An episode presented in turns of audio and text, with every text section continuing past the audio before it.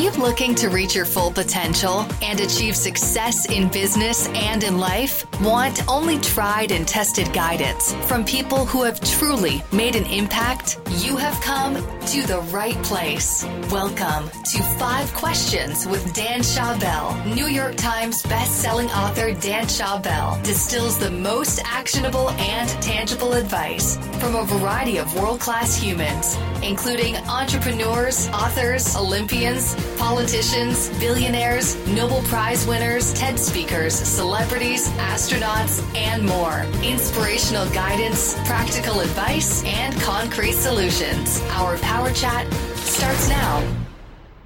Welcome to the 59th episode of Five Questions with Dan Schawbel. As your host, my goal is to create the best advice from the world's smartest and most interesting people by asking them just five questions. My guest today is the 25th U.S. Secretary of Defense, Ash Carter. Born in Philadelphia, Pennsylvania, Ash's father was a doctor and military veteran, and his mother was a teacher.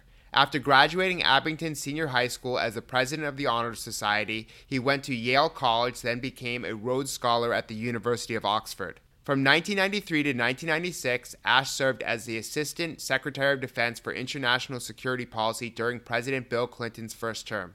During this time, he was responsible for strategic affairs, including the U.S.'s nuclear weapons policy. He continued to work his way up the hierarchy until 2014 when President Barack Obama appointed him to be the 25th U.S. Secretary of Defense. After over 35 years of service, Ash wrote a book called Inside the Five Sided Box about what he learned during his time at the Pentagon. In this episode, Ash gives us his insider perspective of his decision making process, relationship with the troops, and advice that's applicable to our lives outside the five sided box. Most people don't understand how many people the Pentagon employs, larger than the staffs of GE, Amazon, and some of the world's largest companies. All combined. So, talk about that responsibility of managing and working with so many people and hiring and firing, what that's like, and some of the harder decisions you've made in the process. It's a big responsibility, but it's, if you think about it, there are a lot of important things in life, but making it so that people can wake up in the morning, hug their kids, send them off to school, go to work, live their lives, dream their dreams. You can only have that if you have security. If you have security, you don't think about it. If you don't, you think about nothing else. I always say security is like oxygen in that regard. And we provide that, that oxygen. And so it's a wonderful thing to wake up to in the morning. And that's a lot of responsibility, but it's a really noble thing to do. And I used to tell troops that all the time. You're in the Pentagon, and part of your workforce is literally on the battlefield in other countries fighting for us. We talked about empathy before this. How do you empathize with them and connect with them? Everywhere I went, in every theater, every place where we had people deployed, I would have troop talks, and there would be hundreds of soldier, sailor, air, marine, that there were all these young faces looking up at me. And I'd always tell them two things.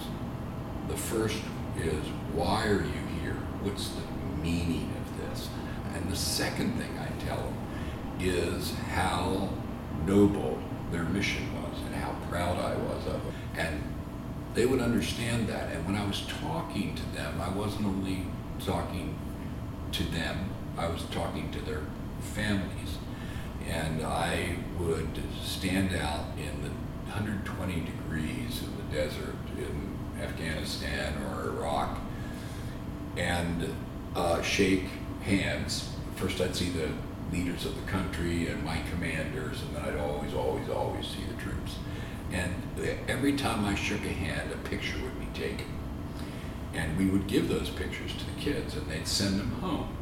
And that picture is going to show up, it's going to get sent home to mom, it's going to show up on her bedside table or on the mantle.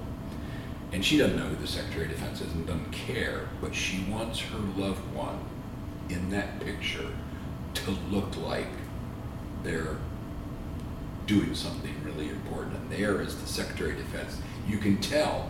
You tell the suit, can you see the flag? And I, I, I wanted to look because I wanted that picture to be right for the whole family. Um, I, I think little things like that in a big organization are big things. Yeah, the word conduct is probably the word I most associate with you. You've mentioned that's how you hire, that's part of why you fire. Uh, that's part of why you dress the way you do. This is the first time I've wore a tie, except for a wedding, in literally two years. Just tell me more about your personal conduct and the impact you think that's made on your career. It's rare to go through 37 years of uninterrupted government employment. I was not always in Washington, but I was always a close enough advisor that I was a special government employee, and I never was investigated for anything. Now, why is that? I mean, first of all, I never did anything, but secondly, I never even got close to doing anything. and there's so many ways that you can cut corners or seem to be cutting corners. And in public life, um, uh, I, I, think in life in, in general, but you, you can't have that kind of thing. In the profession of arms and in warfare and in leadership of something as serious as defense, I don't think you can have it either. What is the responsibility and role of a leader during turbulent times? and what are the first few steps to being able to handle that and being able to connect with your different employees to make sure that they're confident that you have everything in control?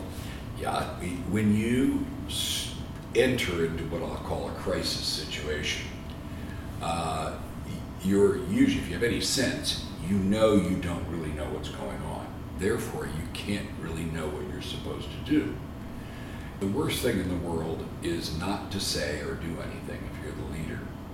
So the question is, uh, what do you do in a crisis when you know you don't know all the facts? And here's my advice.